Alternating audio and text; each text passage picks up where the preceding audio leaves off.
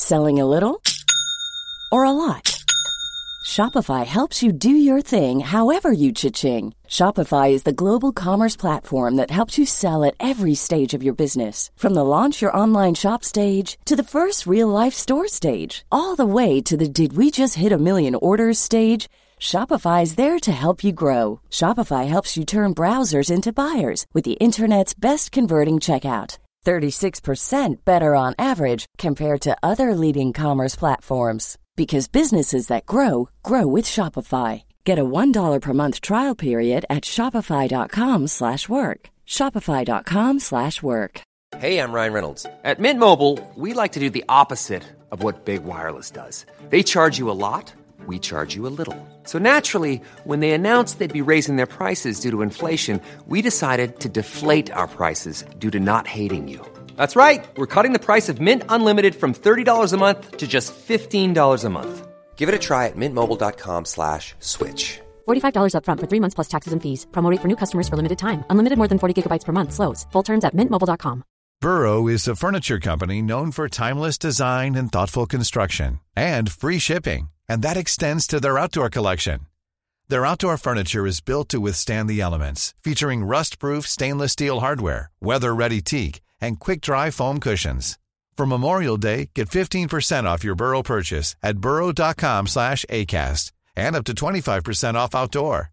That's up to 25% off outdoor furniture at burrow.com slash ACAST.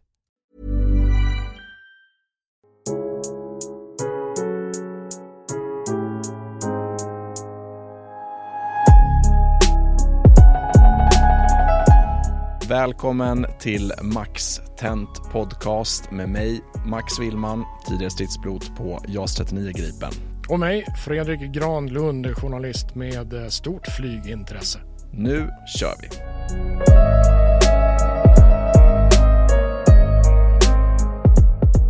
Sverige är ju känt i flygkretsar för sin, sin militära flygindustri. Eh, så kanske den civila också, vet jag. Men den militära, det är ju en, en helt uh, unik flyghistoria egentligen med alltså ett stort antal helt egenproducerade uh, flygplan. Uh, sådär. J29 Tunnan som var nere och, och flög i Kongo och gjorde stridsuppdrag där. Vi hade Lansen som också var ja, men, otroligt nyskapande för sin tid. och vi hade sen förstås Draken och, och Viggen. Och Draken och Viggen minns ju jag från min uppväxt. Det var ju de flygplanstyper som fanns då. Eh, Viggen flög första gången 1967 tror jag. Eh, och det var väl Alltså den var ju häftig så tillvida att man, man lyckades kombinera olika industrigrenar. Det var inte bara flygplanet, utan också den här flygplansdatorn eh, som var alltså, otroligt avancerad för sin tid. Det ett INS-system, det här Eh, Eh, navigationssystemet där man hade förins förinställda koder för alla krigsbaser. Så man bara slog in en kod för var man var och sen visste systemet var man var. Eh, där man även i nyare flygplan måste kalibrera. och ta lång tid. Och liksom, sådär. Eh, så, så att Viggen var ju långt före sin tid när den kom. Och så var det våldsamt snabbt. Det kunde stiga, jag tror det var något världsrekord. Det kunde stiga snabbare upp till 10 000 meter än något annat flygplan. Det var helt, helt unik när den kom. Eh, du är inflygd på Gripen, influgen på Gripen förstås. Eh, och det ska vi prata om i ett särskilt avsnitt. Men här i Sverige så finns det ju eh, möjlighet att flyga Viggen, åtminstone på sätt och vis, via eh, simulatorn DCS då, och sen med, eh, ja, med VR-glasögon och, och, och, joystick och, och gasreglage. Du har testat där. Mm. Ja, Berätta lite, vad, vad var det här för någonting? Nej, men det var eh, en inbjudan från eh, ett, eh, ett företag som heter Flygstridsskolan som ligger på Arlanda. Som har tagit då det här DCS då, där det finns en, en mod.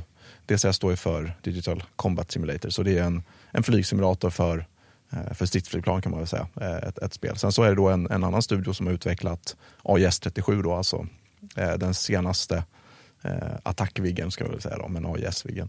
Eh, och gjort en, en modifiering av det till det här spelet med alla, alla knappar och skärmar och, och radarer och, och allting och vapensystem också för den delen. Och eh, vad jag har förstått kommit väldigt, väldigt nära verkligheten. Eh, så jag var där och eh, flög eh, tillsammans med en gammal 37-pilot. Eh, förvisso en Jaktviggen-pilot, men, men ändå. Så att, nej men det, det, var, det var spännande. Jag, jag känner igen mycket från SK60, är också ett, ett Saab-flygplan då, som ju föregår Eh, 37. Men många av mina magistrar, i princip samtliga, eh, när jag kom till flygskolan, de hade ju flugit 37. Det var ju många av dem som inte hade flugit 39, men 37 hade de ju flugit och 35 också för den delen. Eh, så, eh, så att många av dem var ju upplärda under den här epoken. Så att, eh, och, och precis som du säger inledningsvis där, alltså 37 var ju eh, i mångt och mycket helt revolutionerande när det kom. Och framförallt som vi var inne på att, att, att Sverige som liten nation, några miljoner invånare, kan mäta sig med stora nationer som USA, eh, Sovjetunionen då som det hette på den tiden och ja, för den delen eh, Europa. Det är ju, eh, ja men det är häftigt. Eh, vad ska jag Men säga? har om- du, har du någon, hade du någon relation? Jag berättade i tidigare avsnitt om, om eh, min uppväxt. Mm. hur Jag såg jack, eller attackrotar med Vigge var det, som kom inflygande på låg höjd över vårt landställe på Väddö. Har du, har du något sånt minne av Viggen när de fortfarande fanns på förband? Nej, alltså någon, någon flygdag och så, men nej, inte så direkt. Utan det är mer, eh, ja den är ju, var ikonisk på bild och den, den kom, var ju med liksom i filmer och sånt. Eh, så det är ju en väldigt ikonisk silhuett just med de här två kanadvingarna. Och 39 är ju, har ju tagit det och liksom gjort det lite mindre och det ser lite sportigare ut. Men, men, men 37 har ju ja, men en helt ikonisk profil. Det är ju ett, ett eh, ja, men en mer, vad ska man säga, en mer rough variant av 39 kan man väl säga. 39 ser lite mindre och, och sportigare ut tycker jag. Eh, men- Gripen är sport, sportversionen av eh, JA37-plattformen. Absolut. Ja, nej, men jag tycker ju 39 är ett av de eh, fränaste flygplanen utseendemässigt som finns. Eh, så. Eh, men, eh, men 37 är ju absolut, och fantastiskt ljud. Eh, motorn på 37 är ju, ja den har ju mycket större utblås. Och, Och backväxel. Du Precis, kan reversera reversering, med den. ja, precis. Ja, ja. Ja, Jag, jag var faktiskt på, eh, på Flygvapenmuseum eh, utanför Linköping precis. Eh, nu i, i somras och spelade in lite film så det finns eh, lite på, på, på min Youtube-kanal där om man vill titta. Men det, det är väl värt ett besök om man är intresserad av de här sakerna för där, där får man ju verkligen se allting. Och jag fick också förmånen att komma in i deras eh, arkivhangar. Så att eh, till skillnad från andra museum som har kanske eh, arkivrum så här har vi arkivhangar så det var lite kul. Eh, och där, där stod ju då eh, många olika flygplan, ja, det var ju 35, 37 stod ju precis bredvid varandra. Eh, och då får man ju se liksom olika sätt hur man har valt saker genom, genom tiderna. Och på, på 37 så, eh, Sverige så såg vi tidigt att vi vill inte bygga dyra flygbaser där man har vi hade några ställen där vi hade underjordiska hangarer, det hade vi, men vi vill inte bygga den här NATO-shelter som har. NATO bygger man ju ofta upp, eller har historiskt byggt upp, stora då, eh, vad ska vi säga, betonghangarer, alltså fortifikatoriskt skyddade hangarer men ovan jord. Eh, och de står emot splitter, de står inte emot kanske en direktträff, men de står emot splitter. Och Men i Sverige så valde man istället det här med, med spridning. Eh, så. Eh, att vi kan vara, vi kan vara, vi bor ute i skogen med våra flygplan istället. Eh, och det ställer ju andra krav på fältmässighet än då, eh, NATO-flygplan. och, och, och just hur man har löst det på de olika systemen. Då 35 så hade man ju bromsskärm till exempel på draken där. Eh, och draken var ju också helt revolutionerande med dubbeldelta och allting Ja, på din sida. Eh, men på 37 just reverseringen just för att få stopp på grejerna helt enkelt. Man hade ju inte alls den bromsteknologin som man har. Och kunna eh, vända, vända runt på, Backa, vid, vid banslutet och, och sådär. Ja, Mm. men jag hade, har en, en, en av mina tidigare magistrar, han berättade liksom när de kom till, jag tror de var i Storbritannien på, på Fairford på den här flyguppvisningen där på, på 90-talet. Eh, och han skulle taxa in där och det kom en sån här Marshall och skulle visa in och det skulle vara fint uppställt då på den här static display som alla ska parkera sina flygplan jättefint där. Skulle komma besökare dagen efter. Och sen så taxade han in där och ja, de hade väl inte jättebra kommunikation där, piloten och den här eh, brittiska marshallen. Eh, så han hamnade liksom ganska så snett och, och, och nu sitter vi i podd här men, men marshallen står liksom och ger liksom, alltså vad fan håller du på med? Den typen av uttryck så.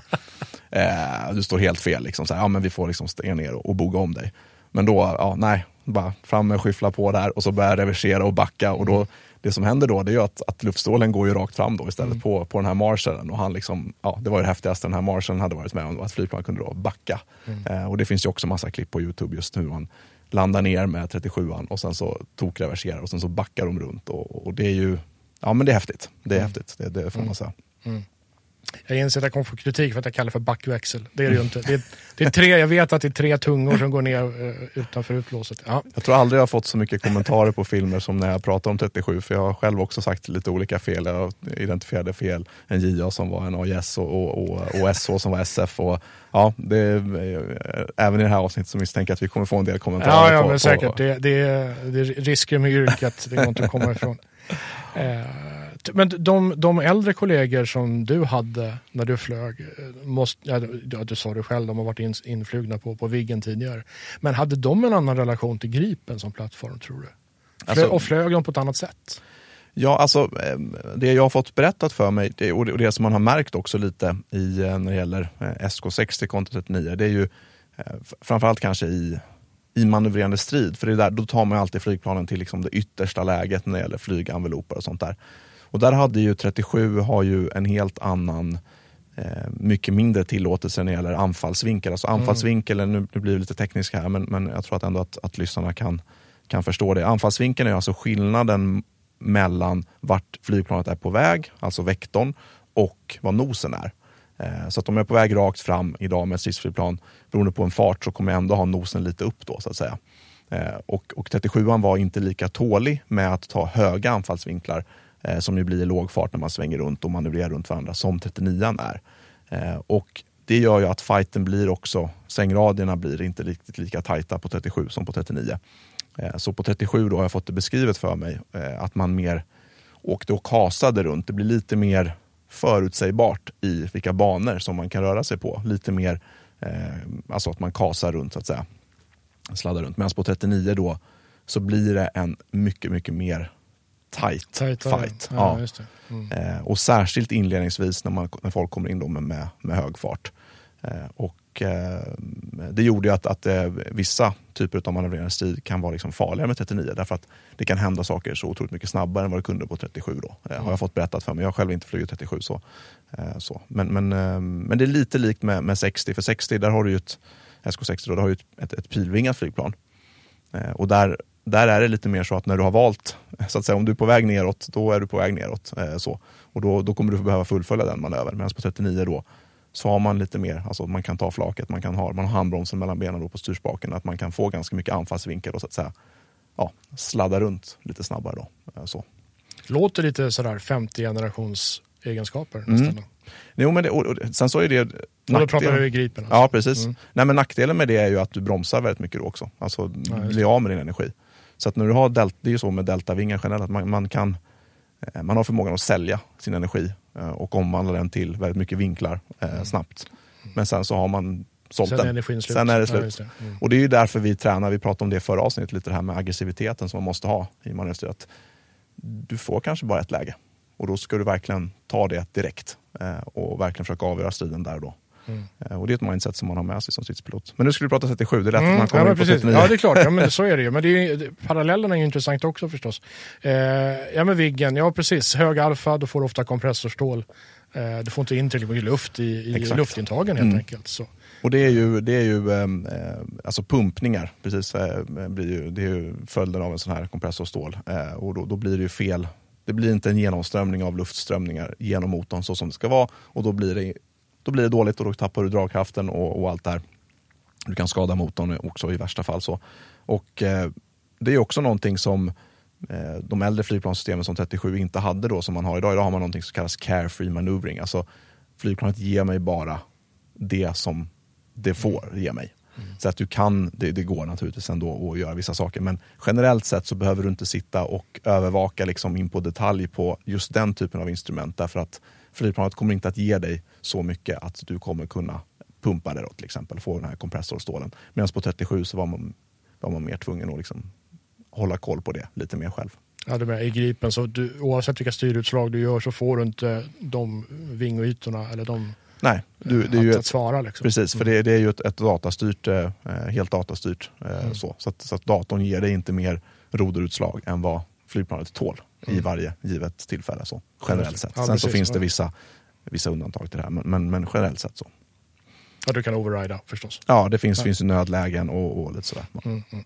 Just det, Viggen har ju inte det eh, på det sättet. Eh, även om det var ett avancerat plan förstås så, så jag vet inte om man räknar Viggen som ett fly-by-wire-flygplan. Möjligen de sena jaktversionerna, jag vet inte det. Nej, det, det, jag tror att man gör det, men det får, det får ju eh, de här eh, specialisterna eh, hjälpa oss med i kommentarsfältet här. Men, men, eh, nej, men det, det, var ju extremt avancerat, bland annat en sån sak som Jaktviggen hade ju då att när du, när du valde fram kanonen då till exempel, eh, så gjorde centrerade flygsystemet eh, själva flygningen runt automatkanonen istället för runt själva flygplanet. Och det här är ju sånt som är, ja, det var ju extremt mycket före sin tid, eh, skulle jag hävda.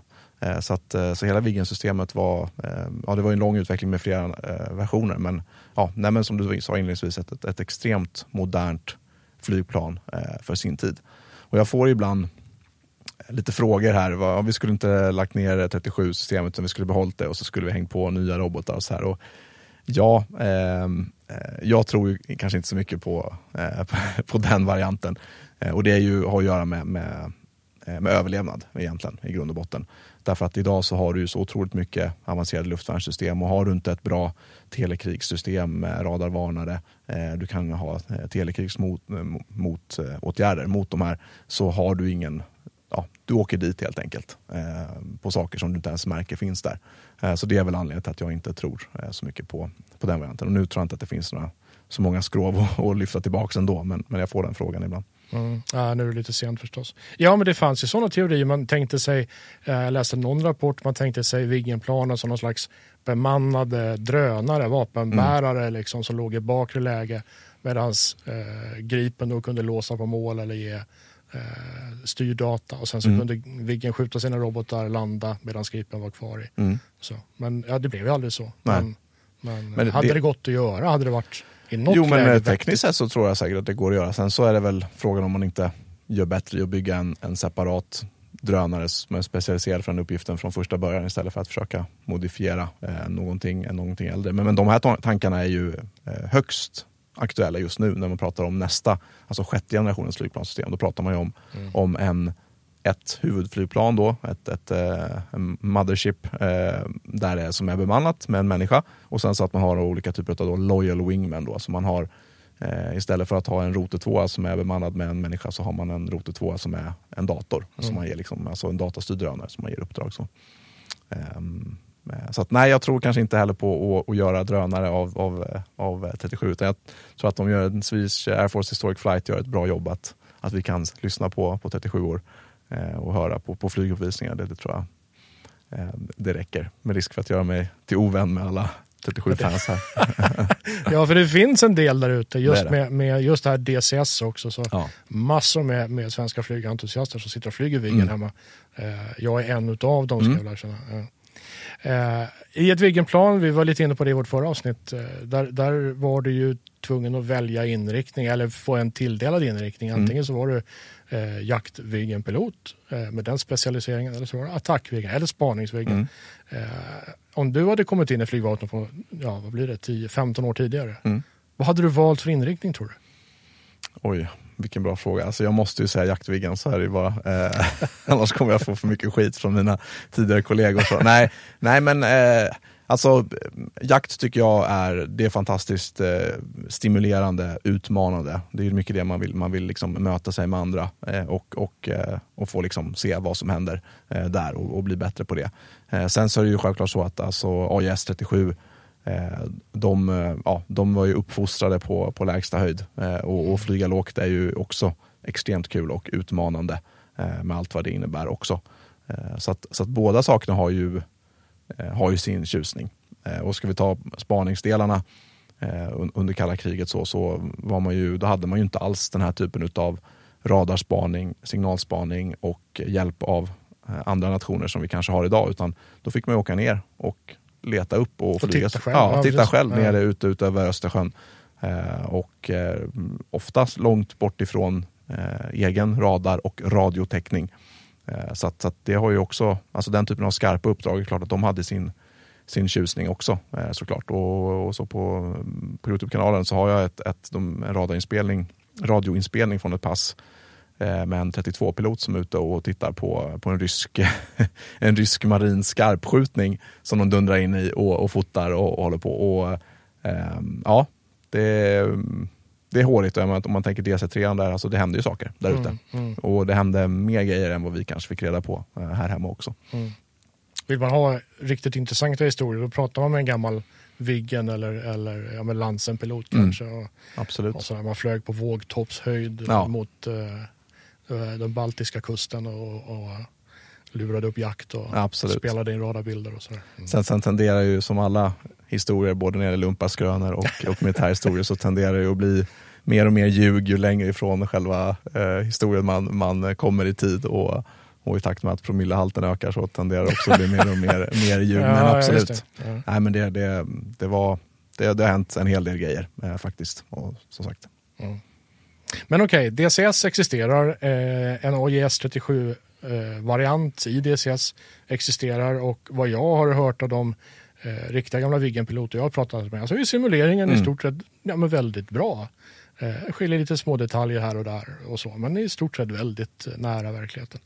Eh, utan att man har- då liksom behöver ta några G i sin stol där hemma. Så. Eh, men ja, det är ett väldigt speciellt flygplan. Väldigt, eh, har en egen personlighet. Så, eh, om du kommer in i den transoniska zonen så beter sig flygplanet på ett helt annat sätt än det gjorde innan. Och autopilot, autopiloten blinkar. Och, ja, det, är, det är mycket lampor och analoga mätare och grejer. Absolut. Så ett stort radarskåp i mitten som, som visar. Eh, och det här är ju du förstås inte van vid. Du har inte flugit Viggen, du har flugit Gripen och nu fick du testa att flyga. Eh, hur var det? Nej, men det var mycket som, som kändes igen. Jag hade ju eh, en, en schysst styrspak och, och gasspak och sen så VR-headset som sagt. Och Eh, just att hitta ögonmärken, jag flög lite roterflygning och så samlade och lite sånt där. Det, det kändes igen väldigt väl. Alltså just, eh, du får ju inte den här känslan då med, som man bygger upp när man har flugit ett flygsystem på riktigt. Just med, som du var inne på, G-krafterna får man ju inte såklart. Man får inte heller den här Ljudbilden skiljer sig också lite, nu har jag sagt inte flyg 37 då, men ljudbilden skiljer sig och även känslan hur flygplanet beter sig i olika eh, farter. Till slut så bygger man upp det efter ett, ett visst antal timmar. Så de sakerna eh, kan man ju inte få i en, i en simulator såklart. Även om vi hade lite Eh, på flygskolan har de lite sådana här motionstolar och sånt där. Så det blir ändå lite så. Men, men just själva flygningen och samlingen och sånt där det är väldigt, väldigt likt eh, faktiskt. Och, och särskilt just med VR-headset för då har man ju, man vrider ju huvudet precis som man gör annars och letar och sen så har man en, en huvudbåge som är i vägen så man måste liksom titta runt och, och, och så. så att, att, eh, nej men eh, extremt likt och eh,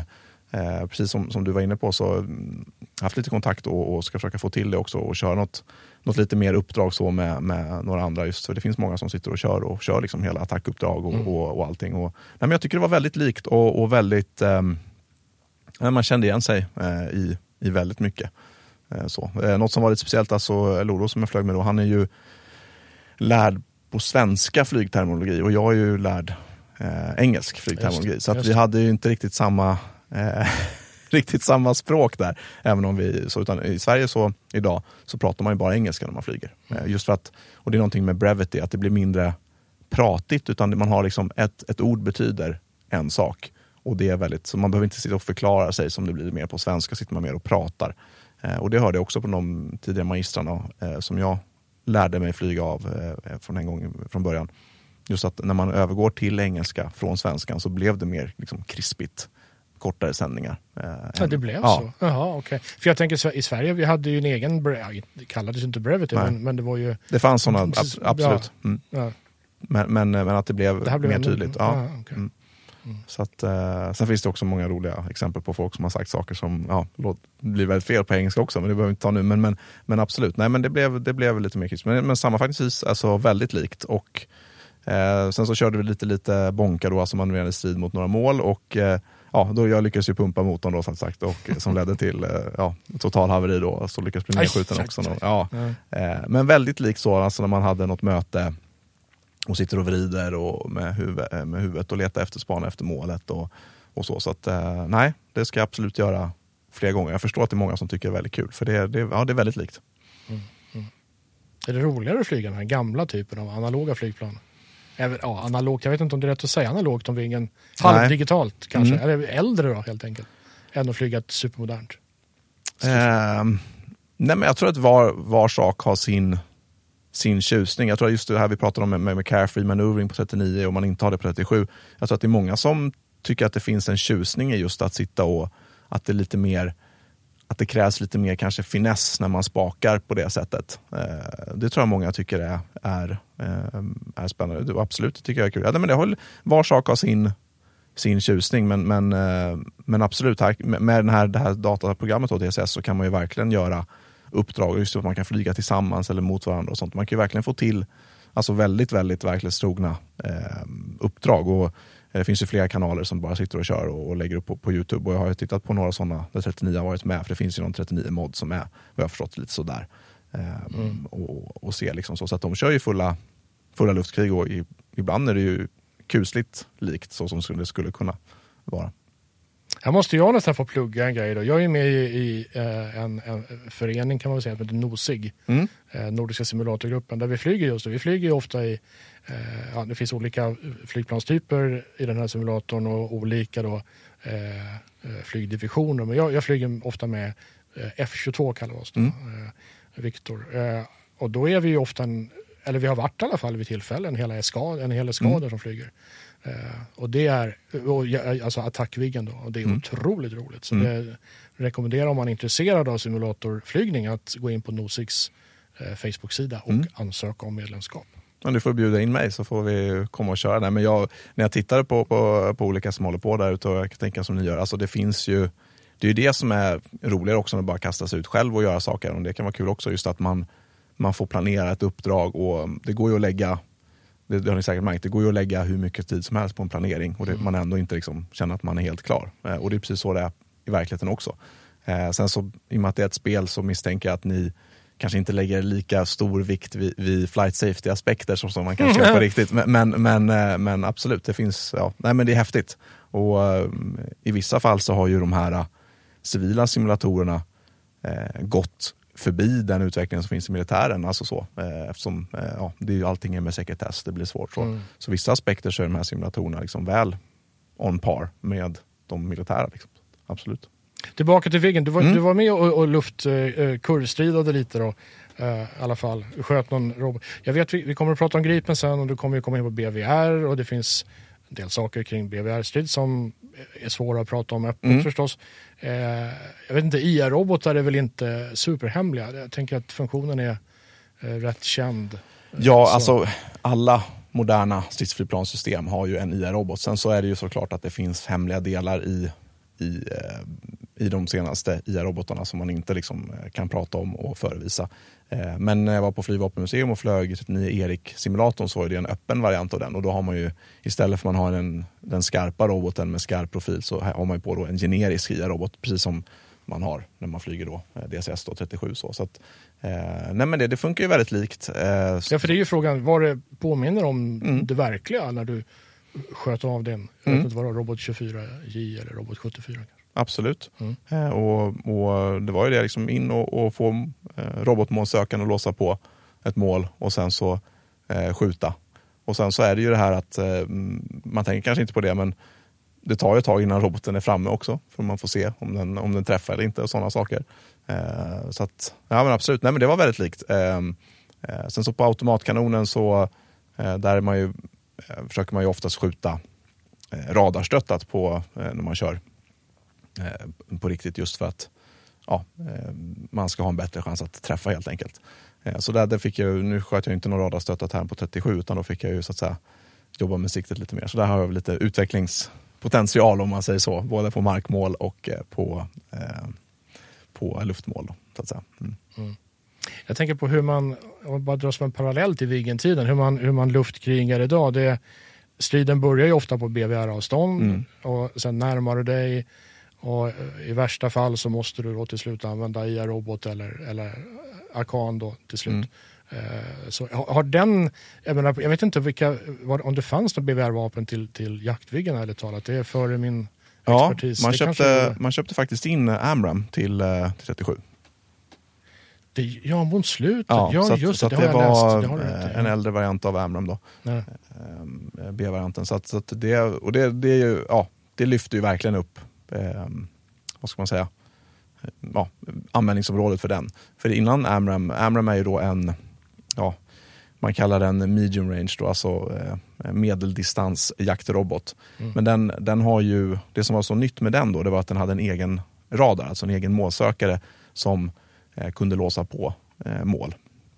Det vill säga att du kunde skjuta den och sen så på vägen så öppnade då Eh, och det är precis så alla radarjaktrobotar funkar i, liksom, eh, i teorin. Liksom. Eh, och så öppnar de sin egen radar och när den roboten väl har öppnat sin egen radar och låst på målet, då behöver ju inte du vara där och stötta roboten med din egen radarinformation. Vilket innebär då att istället för att fortsätta peka på hotet så kan du svänga därifrån, vilket naturligtvis höjer din egen överlevnad väldigt mycket. Så, så det, det var ju väldigt revolutionerande med, med Amram, till skillnad från då tidigare när man hade eh, längre räckvidd på robotar. Då var det ju semiaktiva robotar, som att säga att du behövde belysa målet med radar hela vägen fram till träff. Till robotträff. Hade Sverige Sparrow till exempel? Eh, ja, det hade vi. Eh, ja. Och det är ju det här Fox 1 då. Eh, mm. Jag för mig att den fanns också till, till, till 37. Mm. Ehm, till Sparrow. Så att, ehm, ja, nej men så att det, och, och, eh, när jag kom in i flygvapnet då var ju hotet eh, den semiaktiva eh, A10C. var liksom, som en väldigt potent robot, men med nackdelen då att, att de sovjetiska flygplanen behövde belysa hela vägen fram till träff. Och de var tvungna att alltså fortsätta att peka mot. Och det är ju då är man ju, sitter man ju, det blir ett hot eh, mot den så att säga. Eh, så att, eh, nej men, någon, jag hade tyvärr inga, ingen Sparrow eller så på, på AIS. Jag vet inte, den har väl inte en ens en luftmålsradar va? har jag för mig. Nej, Nej, det har den inte. Du kan använda markradar för att belysa luften, okay. men det blir väldigt analogt. Du får ja. sitta och själv tolka då. När okay. Nej, det är ju inte en sån plattform. Nej, den har precis. bara sidewinders ja. för att skjuta. Ja. Precis. Men jag tänker att, att luftstriden måste ha förändrats mycket. Mm från liksom Viggen-plattformen, även om det fanns Amrams på slutet då, mm. så måste det vara en helt annan eh, Jo men alltså sensorer blir bättre eh, och eh, alltså, skjutavstånden blir längre. Sen så är det såklart att eh, idag så eh, ja, då blir det ju, måste man ju ta fram motmedel mot det här. Alltså man har remsor, man har facklor, man har egen eh, telekrigsförmåga så man stör radarer. Och det tenderar ju att saker och ting närmar sig igen då. Man har bakgrundsstörda flygplan och allting. Så att det kan ju vara så att, att det är så pass eh, skakigt att det blir liksom en manövrerande strid av det till slut ändå. Därför att eh, man har liksom, åtgärder och motåtgärder mot varandra så att man hamnar på väldigt nära avstånd ändå till slut. Eh, och så det är därför man måste kunna det här med, med manövrerande strid fortfarande idag. Eh, det, som, det som var lite intressant just när jag flög där eh, på flygstridsskolan med 37, det var att vi blev ju vi inledde ju vår luftstrid väldigt, i ett dåligt läge där vi hade flygplan bakom oss helt plötsligt. Eh, och, skulle, och, det, och då fick vi lite spö. Och det är ju ganska likt där att, från, från min egen karriär, just att när man pratar om luftkrig, det är alltså extremt stor vikt att du försöker inleda luftstriden på dina villkor. Mm. För, för hamnar du i ett efterläge i luftkriget så är det väldigt, väldigt svårt att arbeta sig tillbaka. Eh, så du vill försöka att verkligen inleda ditt luftkrig på, på lika villkor. Och det handlar inte om det är BVR, alltså på långa avstånd, eller om det är manövrerad strid på nära avstånd. Oavsett vad så vill du inleda striden på dina villkor. Du vill vara aktiv så att den andra måste reagera på dig.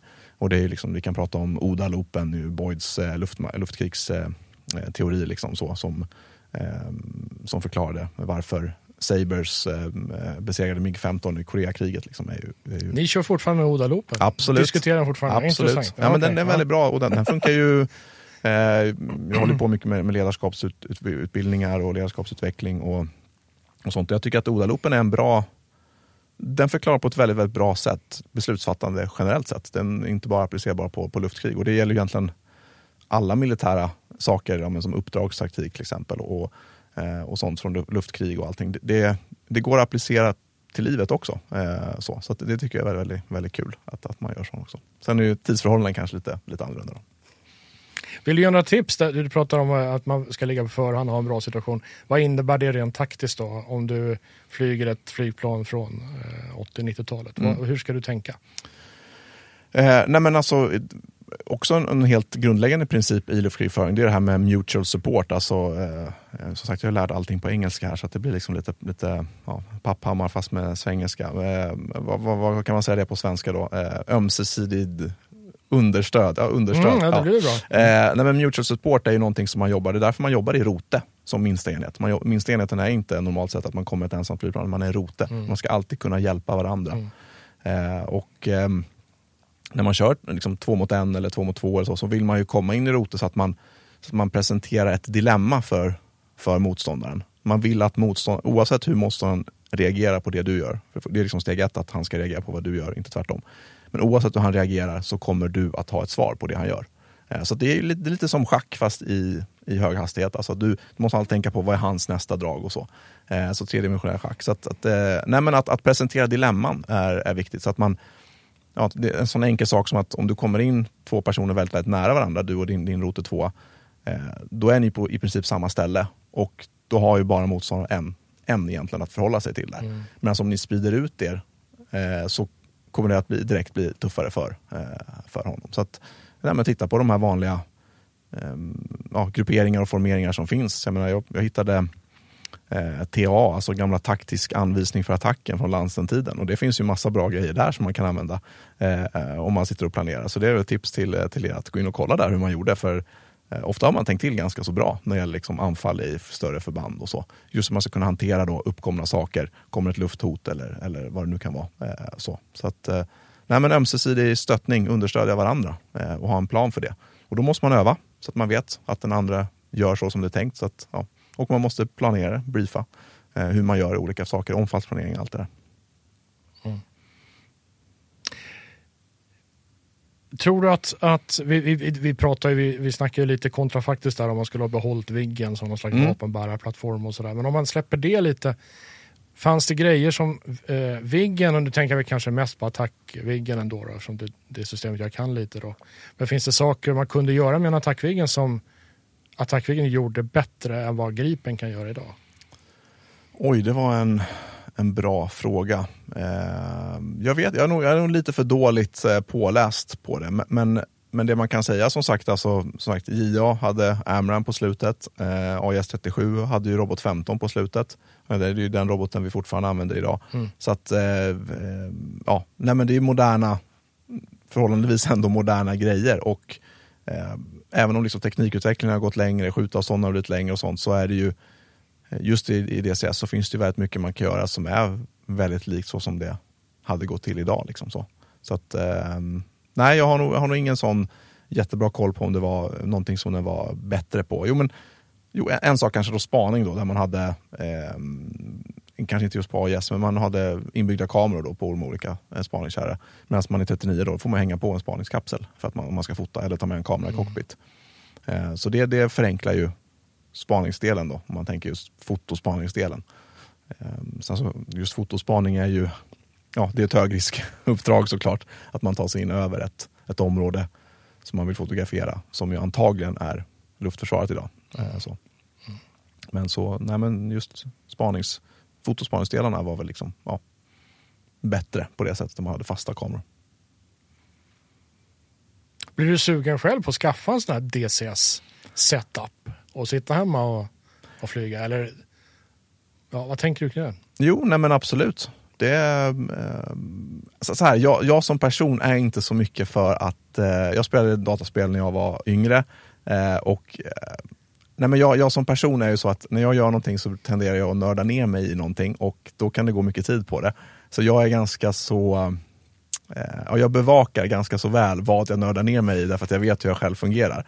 Så, så risken med om jag skaffade liksom ett VR-headset med en riktigt bra speldator hemma och allting så att, att jag skulle vilja jag skulle nog vilja bli ganska bra på det och då skulle jag behöva lägga tid på det och då lägger jag inte tid på andra saker som jag vill göra. Så att, men absolut, ja, nej, men det vore kul och jag, jag, jag tror att man kan man kan använda det, till exempel på flygstridsskolan då, så, så använder man ju de här simulatorerna för, som en ja, men som kick-off, ledarskapsutbildning, teamutbildning för även folk som inte är pilotintresserade kanske, eller som inte är militärer. Eh, så att, nej men jag tror att man, det finns mycket i det här som man kan använda för att dra paralleller, och, ja, förutom att det liksom är roligt. Så. Eh, men, men teamwork till exempel, så, nej men det är väl inte omöjligt. Och som sagt, ni, ni får bjuda in mig så får vi köra eller planera ett uppdrag så, eh, tillsammans. För det är ju det är väldigt kul. Och det, det är alltid enklare att, att förklara saker. Många är nyfikna på det här med stridspiloteri och sånt. Det är alltid enklare att förklara när man har ett, ett konkret case att utgå ifrån. Eh, då kan man dra. Men om, vi har någon, någon eh, kanske nosig, nosig medlem där ute som har en riktigt bra realistisk eh, hemmasetup med, med bra VR-headset och sådär. Mm. Då, då kan man bjuda in dig så Absolut. kanske du kan ta dig dit och och testflyga lite Jajamän. andra flygplan också kanske. Jajamän. Och testa den här Gripen-modden som ja, finns kanske. Mm. Ja. Nej, men den Skjuta lite Meteor-robotar. Mm. Mm. Precis, ja, men absolut. Var det kul då? Var det här någonting du rekommenderar? Att ta sig ut till... Eh, Ja, absolut. Ja, och de har, jag har förstått så har de ju öppet för, för andra som vill åka dit och, och testa. Absolut. Och ett väldigt enkelt sätt då, innan man kanske vill investera i, i liksom ett fullt eh, VR-headset med, med en VR-dator. Det är ju inte helt gratis innan man gör det. Så det kan väl vara en jättebra idé att testa hur man, hur man tycker det eh, är. Så att när man tar ut det här till Flygskolan, för det, det tycker jag var, det var väl värt ett besök. En jättetrevlig anläggning. De hade ju också en, en fullskalig eh, Boeing-simulator och en fullskalig eh, helikoptersimulator. Alltså riktiga eh, sk- skarpa simulatorer också. Så att, eh, ja, nej, det, finns, det finns mycket att, att göra det. Så det, det kan vara väl värt ett besök om man har vägarna förbi Arlanda. Okej. Några avslutande tankar kring Viggen, eh, Viggen som, som plattform? Nej, men jag tycker det är, det är fantastiskt häftigt att vi, alltså vi säger jag, Sverige har kunnat under så lång tid och fortfarande vara med och konkurrera med liksom vårt tekniska kunnande. Eh, jag ska faktiskt åka till Saab eh, i november och filma lite på, på där och prata med testpiloter och sånt där och lägga upp det på kanalen såklart. Så att, eh, nej, men det är häftigt att vi har den kompetensen, haft den kompetensen i Sverige och att vi fortfarande har den. Eh, så att eh, ja, det, vi är ett land med, med väldig ingenjörskompetens och det, det tycker jag vi kan vara stolta över. Jag tycker vi ibland glömmer det lite. Cool. Eh, ja, men då så. Max Willman, tack så mycket. Tack Fredrik. här- den här Ja. podden. Ja.